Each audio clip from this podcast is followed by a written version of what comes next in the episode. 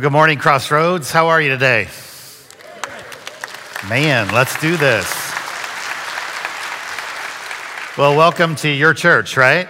It's great to be here today. My name is Drew, and uh, I love your pastor and his wife Savannah. And we have we spent about four years together in Texas, but we feel like we've known each other forever, just like family to us. And I'm excited uh, for your church. I'm excited for your future.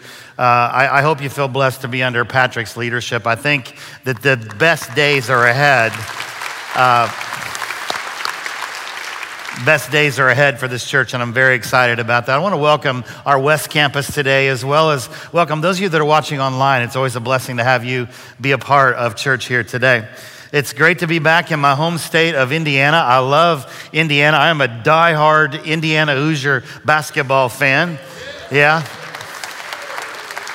I figured that would please about half the crowd. That's good. That's good. Uh, I grew up about two hours north of here in a little town called Brazil, Indiana. And, uh, but here's the deal. I, am actually, I, I kind of hate to say this, you want to be very humble as a pastor, but I'm kind of a big deal in Indiana, actually. And the reason is, is I hit a really, really big shot in a basketball game when I was in high school, and I just want to, I just happened to have a clip, so I wanted to show it to you real quick.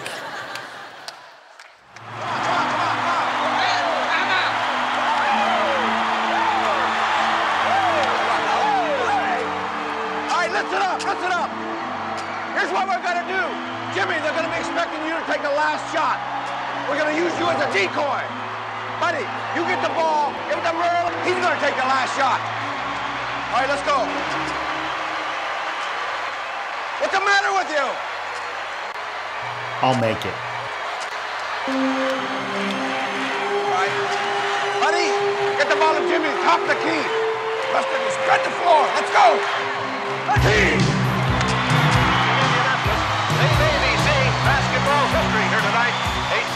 Beautiful comeback by Hickory. Assessed by Rade Butcher, who uh, was responsible for the interception. It goes into 21.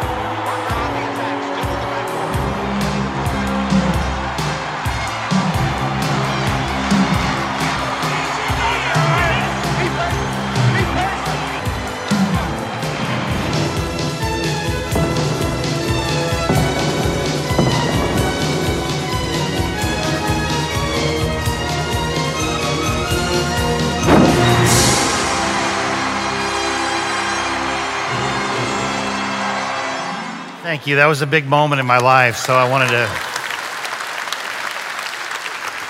I thought if anybody would appreciate that kind of creativity, it'd be a Southern Indiana crowd. So uh, it is great to be here. I want to personally invite you to the North American Christian Convention uh, 2018. It's held this year in Indianapolis, and it's at the Convention Center June 26, 27, 28. Please save the date. I have the honor of being this year's president of the North American Christian Convention. Take a moment and just look at this promo.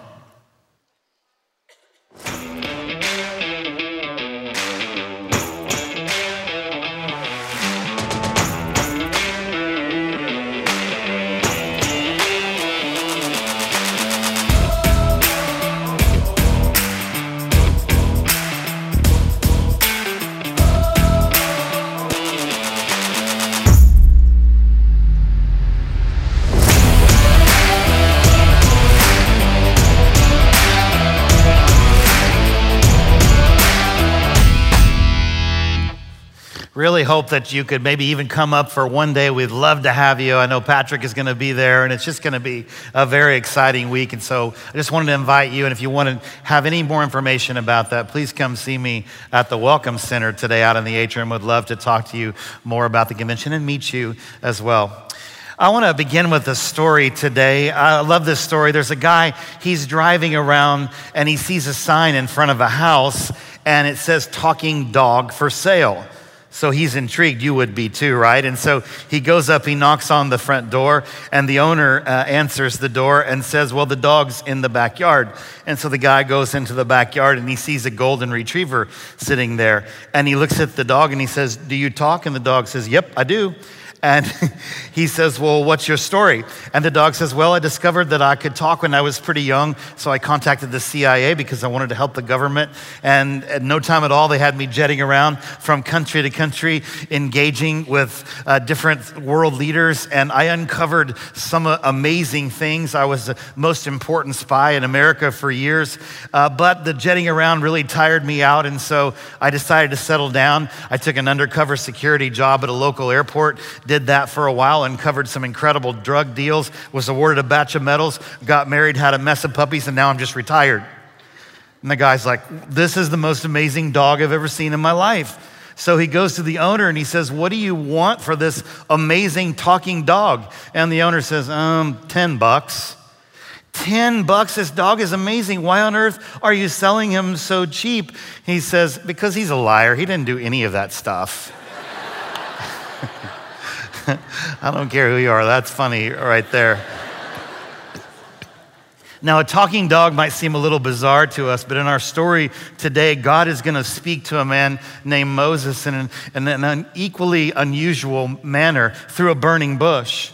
And Moses is an intriguing Bible guy that I can really identify with. And I want to study just for a moment today a season in his life. And I hope that you can identify with him too and maybe learn a few things. First, a little background. The nation of Israel is under Egyptian oppression. It's been about 400 years. That's a long time their children and their grandchildren have no memory of freedom. Their, their, story is a sad one. It's, a, it's about bondage, it's about slavery. They have no national identity.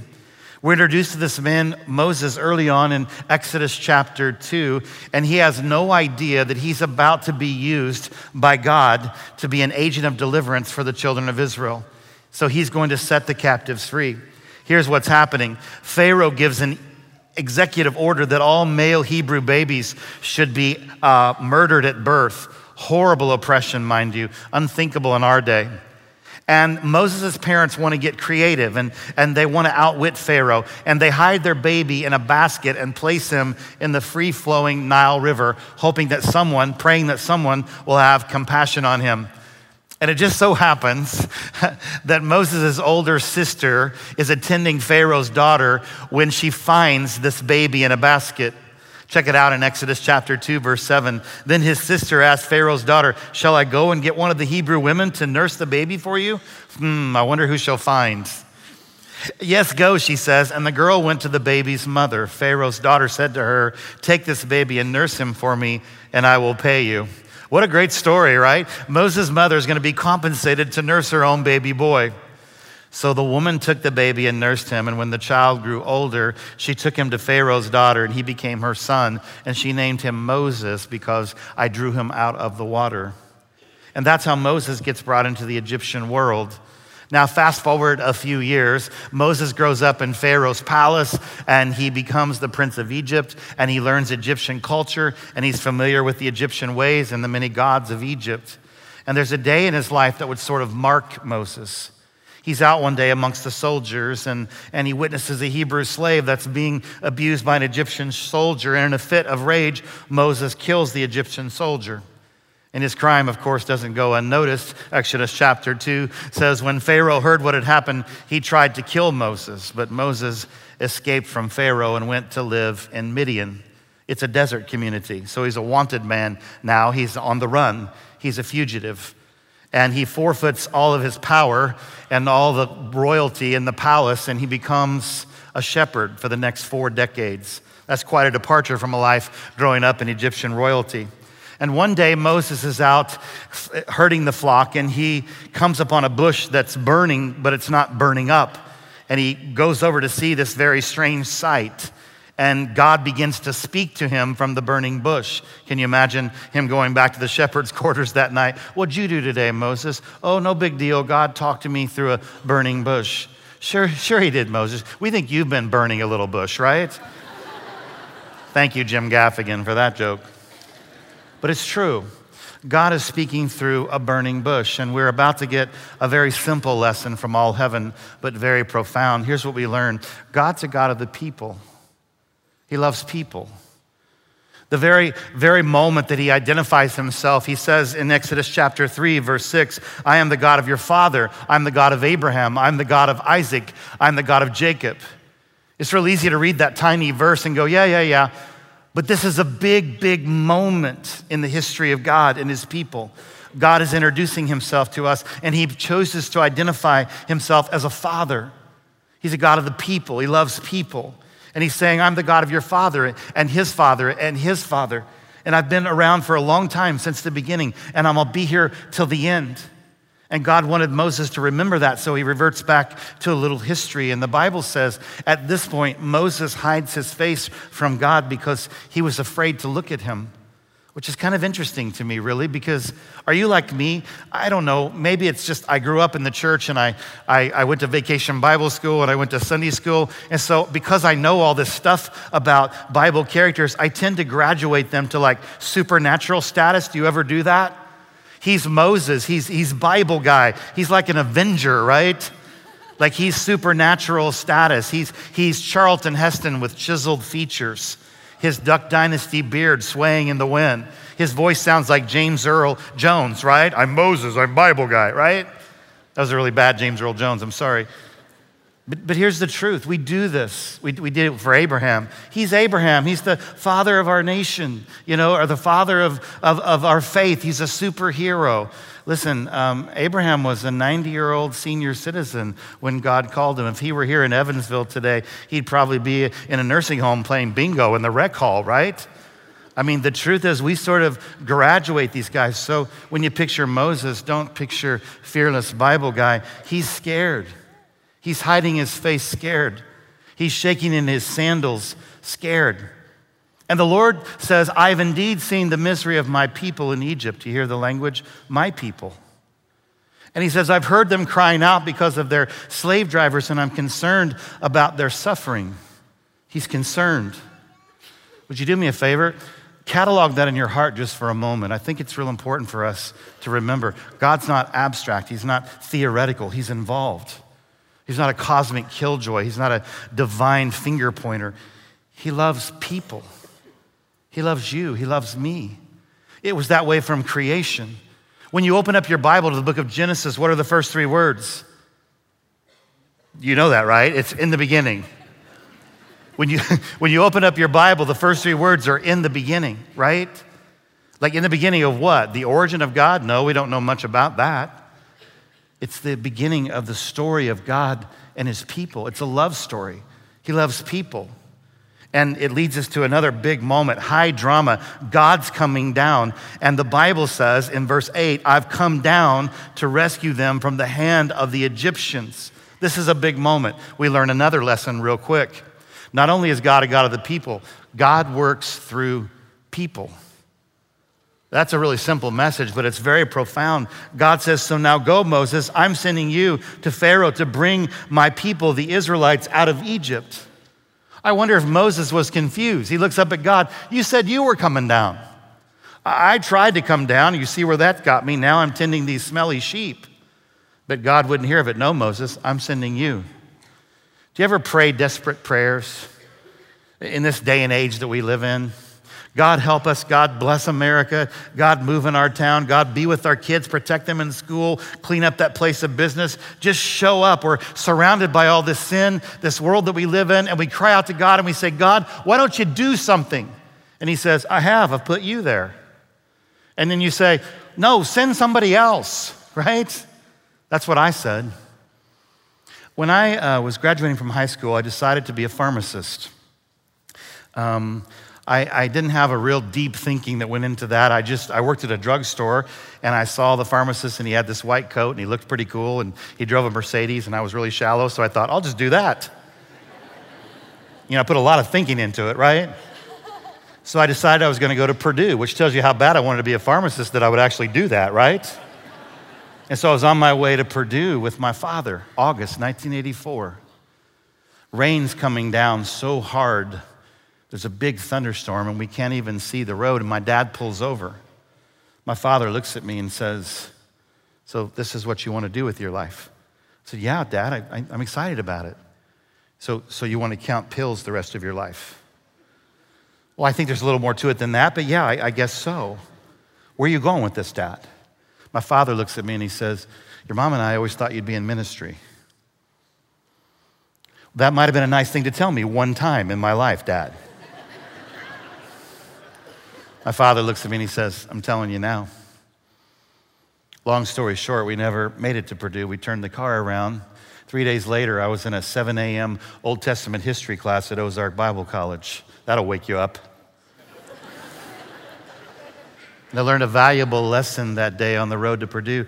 God had a place for me in his kingdom. God uses people to move his kingdom forward. I never saw myself being a part of the kingdom of God. I never saw myself being a contributor. But God loves people. He uses people, people sharing and caring and serving and loving and giving, you and me. When we all come together, the local church is a beautiful thing. You know what's not beautiful? When the local church is divided, when you're disengaged and you're aloof, when, when you're detached, when we become self centered and, and self focused the local church dies a thousand deaths. There's a moment in scripture that's so powerful. Paul is writing and he says, The human body has many body parts, but the many parts make up one whole body. So it is with the church, the body of Christ. And then he says this all of you now together are Christ's body, and each of you is a part of it that everybody in this room, everybody that's watching at the West Campus right now, and everybody watching online, you have a part in the body of Christ. It's so powerful to think about that. I was thinking about the alternative to that. You know, I think the grossest thing in the whole world is a body part that's disconnected from the body. You don't see it that often, but when, if you do see it, you're most likely to see a body part disconnected from the body in two places. Number one is a horror movie, which I never go because I'm a scaredy cat. It's not uncommon in a horror movie to see a hand severed or a finger severed or even a, head severed from someone's body. You know where else you tend to see it? In the church. It's tragic. Both of those places are super scary. Detached body parts are better off in horror movies, not the church. It's God's people that make up the church, the body of Christ, and you need to be connected. And it's tragedy when you con- aren't connected because God uses people to move the kingdom forward. And the key is to having the courage to get involved when God calls your name. And that's where Moses is. God is calling his name. Moses said to God, Who, who, who am I that I would go to Pharaoh and bring the Israelites out of Egypt? Who am I? Moses doesn't feel qualified to play a big part in the kingdom of God. Moses has a few weaknesses. He's fearful, he lacks self confidence. We're told later that he, is, he has trouble speaking. I can relate to that. When I was in kindergarten, my parents put me in speech therapy. I, had, I was a little tone deaf and I had some problems speaking like my father did at certain syllables that I just couldn't pronounce. And so in my school, during the morning recess is when they had speech therapy. So all the other little kids are playing dodgeball and they're on the monkey bars. And I'm in this little room with this woman. Her name was Mrs. Pinson. And I would just be reciting things like Charlie chose the chunky chicken at the church dinner. Charlie chose the chunky chicken at the church dinner. Charlie, I just say that over and over and over again. I was in speech therapy for almost five years with Mrs. Pinson. She finally calls my parents. She calls a parents' meeting. And she says to them, and I quote, true story, you can ask my mother today. She said, um, Drew is going to be just fine as long as he doesn't choose a career in public speaking. yeah, I never really liked Mrs. Pinson anyway. but I stand before you today as a testimony that if God can use me, he can use you. And it's the third lesson. It's so simple, so simple, but don't miss it. It's my favorite lesson that we learn in the life of Moses is that God does some of his best work through flawed people. Flawed people. Moses was a flawed, a deeply flawed person. He had some things in his past he wished he could relive, don't we all? A few years ago, I was at a grocery store in our hometown. Um, it's called Market Street, and they serve lots of hot food. And, and so I was um, looking for lunch one day, and there was a, a sign that kind of captured uh, my attention. It said, Create your own pasta bowl. And, you know, I don't know about you, but I like pasta. And so I thought, This is fun. I'll get to create this pasta bowl. And so I put this thing together, and they give me a receipt, and I go to the counter. But it was interesting when I looked down at my receipt, the receipt said, Create your own past. $9.49. I guess there weren't enough characters there, and it left off the A in pasta. But I put that receipt in my pocket, and I still have it today because I remembered. Wouldn't it be nice to be able to create your own past for $9.49? I mean, if we had this opportunity to sort of reinvent our past for $10, I think most of us would do it. I suppose just about everyone in the room would love a do over in some area of their life. I mean, let's face it, we're some flawed people. I love the story of the mom who visits her son for dinner one evening, and her son lives with a female roommate, and she really doesn't approve of that, and she can't help but notice how pretty the roommate is. And during the course of the evening, she became suspicious that there was more that met the eye to their relationship. Her son catches on. I know what you must be thinking, Mom, but I assure you, Jennifer and I, we are just friends. We're just roommates. About a week later, Jennifer came to him and said, You know, it's really funny. Ever since your mom was here for dinner, I can't find the silver serving plate. You don't think she took it, do you? He said, Well, I, I doubt it. I don't think my mother's a thief, but I'll email her just to be sure he sat down and wrote, Dear mother, I'm not saying that you did take the silver plate from my house. I'm not saying that you did not take the silver plate, but the fact remains it's been missing ever since you were here for dinner. Several days later, he received an email from his mom which read, Dear son, I'm not saying that you and Jennifer are more than just friends, and I'm not saying that you aren't. But the fact remains if she was sleeping in her own bed, she would have found the silver plate by now.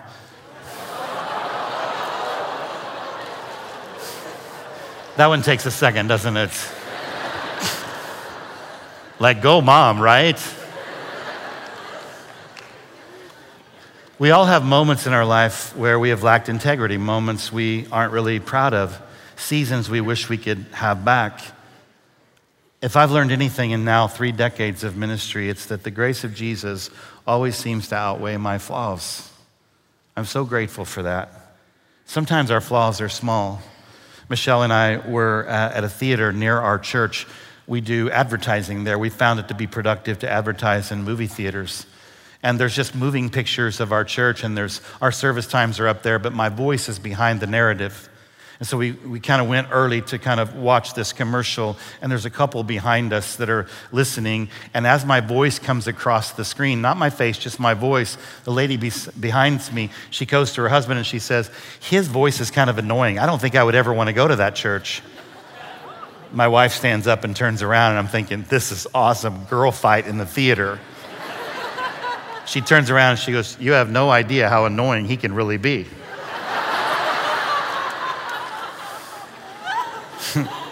Just throws me under the bus, right? And nobody's perfect, right? Sometimes our flaws are small. Sometimes there's one overriding problem that you might be fearing would keep you out of ministry. Maybe there's something that no matter how hard you try, you just keep going back to it. Maybe it's a secret sin or an addiction. My heart goes out to you. There's so many of us that are in that position. It's, it's really hard. I was thinking about that as I was thinking about this last year. Um, I had the opportunity to uh, mentor about 60 pastors over the course of a year. It was called The Ascent, and they would come to my church uh, three different times. There were 20 pastors that would come, and we had the opportunity to kind of mentor them, younger pastors. And there was a Tuesday where they had lunch, and then they would come over to our house for the afternoon. And my wife said, I'm going to make some of my homemade peanut butter cookies. She's an amazing cook, and so she makes these cookies. And I'll just be honest with you. I'm just going to confess to you. I, sometimes you, when you're away from home, you can even confess things that you wouldn't confess to your people. But I will tell you, I'm addicted to peanut butter cookies. Don't let this slender exterior confuse you, okay? Why was that funny? I don't understand. Anyway. So I'm really addicted to her peanut butter cookies. And so she makes these cookies, and they eat about two dozen in the course of the afternoon, but there's two dozen left. The problem is, I had started Weight Watchers the day before, and turns out like each peanut butter cookies is like 12 points, and you get like 28 per day. Anyway, I'm, t- I'm rambling. Anyway, you get the idea. I can't really eat these peanut butter cookies. My wife says, You can have one, which eating one homemade peanut butter cookie with a glass, I mean, that's like an abomination to God, right? But I eat the cookie, and then she does something next. She takes the cookies, she puts them in a Ziploc bag, and we have this big island in our kitchen. And so she takes the cookies, and there's a drawer that comes out, and it's actually, it looks like a drawer, a cabinet, but it's a trash can. And so she puts the, the cookies in a Ziploc bag and she throws them in the trash can, which was a very unchristlike thing to do, in my opinion. Okay, now here's where the story gets crazy. I said, Listen, I could have at least taken those to church tomorrow to pass out to the other pastors. And she said, Honey, I love you dearly, but I have no faith that they would ever make it to church. so we go to bed. I get up the next morning. I'm sitting down, I'm having coffee. It's my quiet time. I'm drinking coffee, and I kind of look around the corner and I see that drawer, and I'm thinking, I mean, they're in a Ziploc bag, right? Right? I mean, it says right there on the container that they're, you know, bacteria free, like they're fresh, you know, and so I, I pull it out and, and uh, I did it. I opened up the Ziploc bag and I took one, you know, five, and then I, and then I sealed it back up and I sh- shoved the thing there. And I'm putting cookies in my mouth real, really fast, you know. And of course, she comes around the corner and she sees me eating these cookies and uh, which was really helped because my devotions had really come alive. The Holy Spirit was working, you know. And she comes around the corner, she puts her hand on her hip, and she says the two things that you know never, like nothing good ever comes from these words. She looked at me and she goes, Really? Seriously? and I couldn't talk because my mouth were full of cookies. And, uh, and so as she takes the bag and she takes it out of the trash can, she goes out through the garage and she puts it in the big black container that's gonna go out on the curb the next day. So I go to work. I wish this story was over, but it's not. so I go to work, and, um, and it's, it's been a warm day in Texas. Excuse me. It's been a warm day in Texas. And uh, so eight hours later, I come back, I go through our gate, and I park the car, and I'm walking back. I'm happy, I'm whistling, I've had a good day, and I look over, and I see that trash can. And I'm thinking, they're still in a Ziploc bag and they're warm.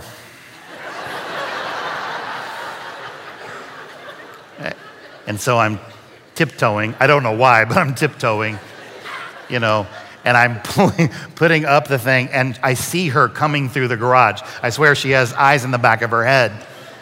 And I just slam it down, and I walk through, and I give her a kiss, and I made it past. I'm here to tell you that I made it past the trash can. I really did.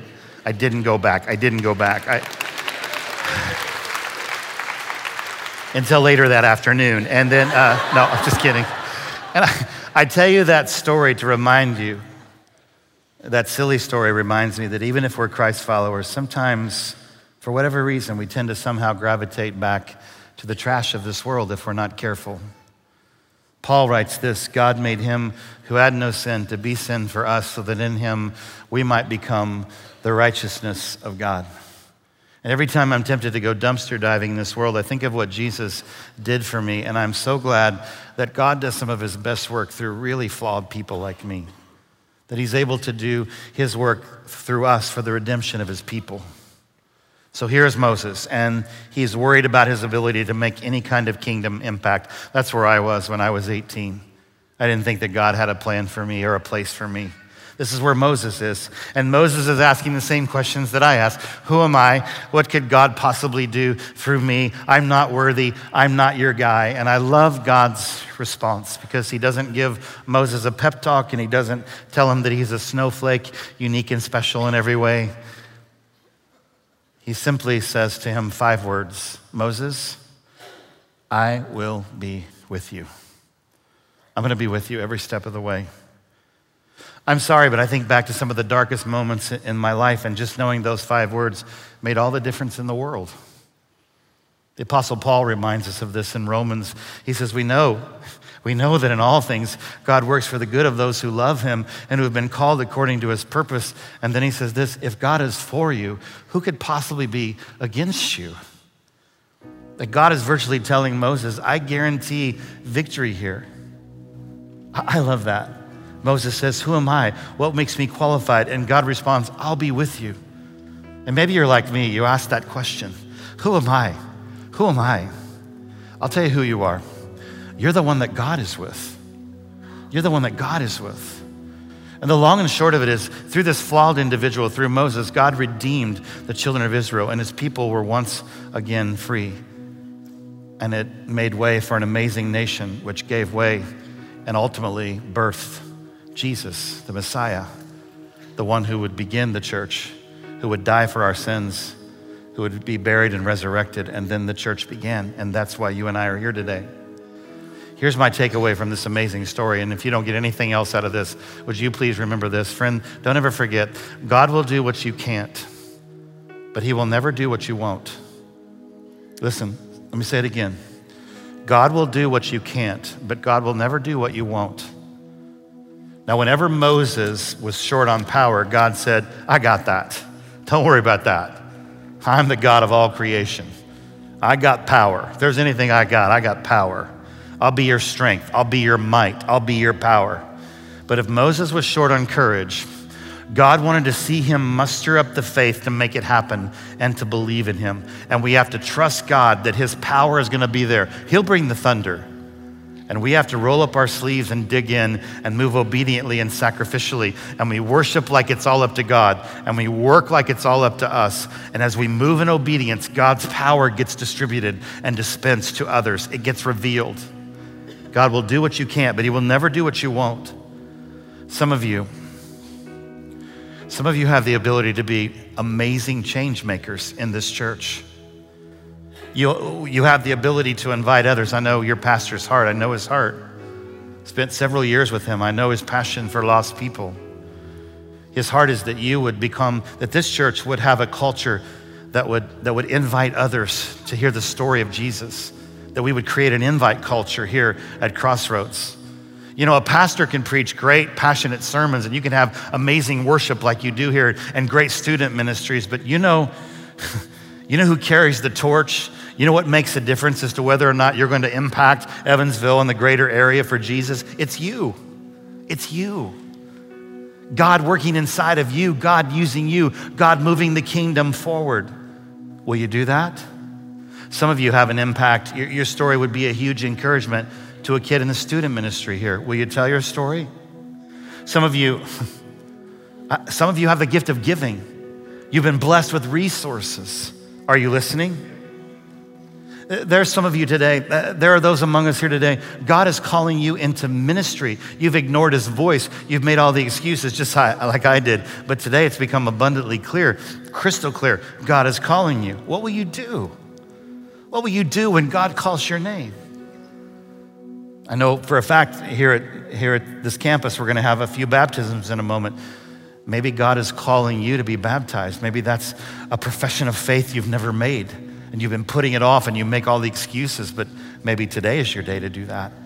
Maybe you need to, maybe you need to come forward and be baptized today. But you have to make the first move. You have to respond to God's call. God will do what you can't, but He will never do what you won't. And listen, friends, if He can use me, He can use you. He's the God of the people. He loves people. He loves you. He loves me. And I am so grateful. I am eternally thankful that God does some of His best work through flawed people, people like me, people like you. Let me pray over you right now. God, we love you. I thank you so much for the story of Moses. I can identify with it so much. It's my story. God, thank you that you didn't give up on me, that you saw to it to, to change the life of an 18 year old on the road to Purdue years and years ago. And God, I know that there are people in this room who have can do enormous things for this church and in this kingdom. God, help us to have the courage to do that. And when you call our name, help us to respond, help us to listen. Thank you for being a God of the people. You love people. We're grateful for that. We love you, Lord. In Jesus' name we pray. Amen. Thank you.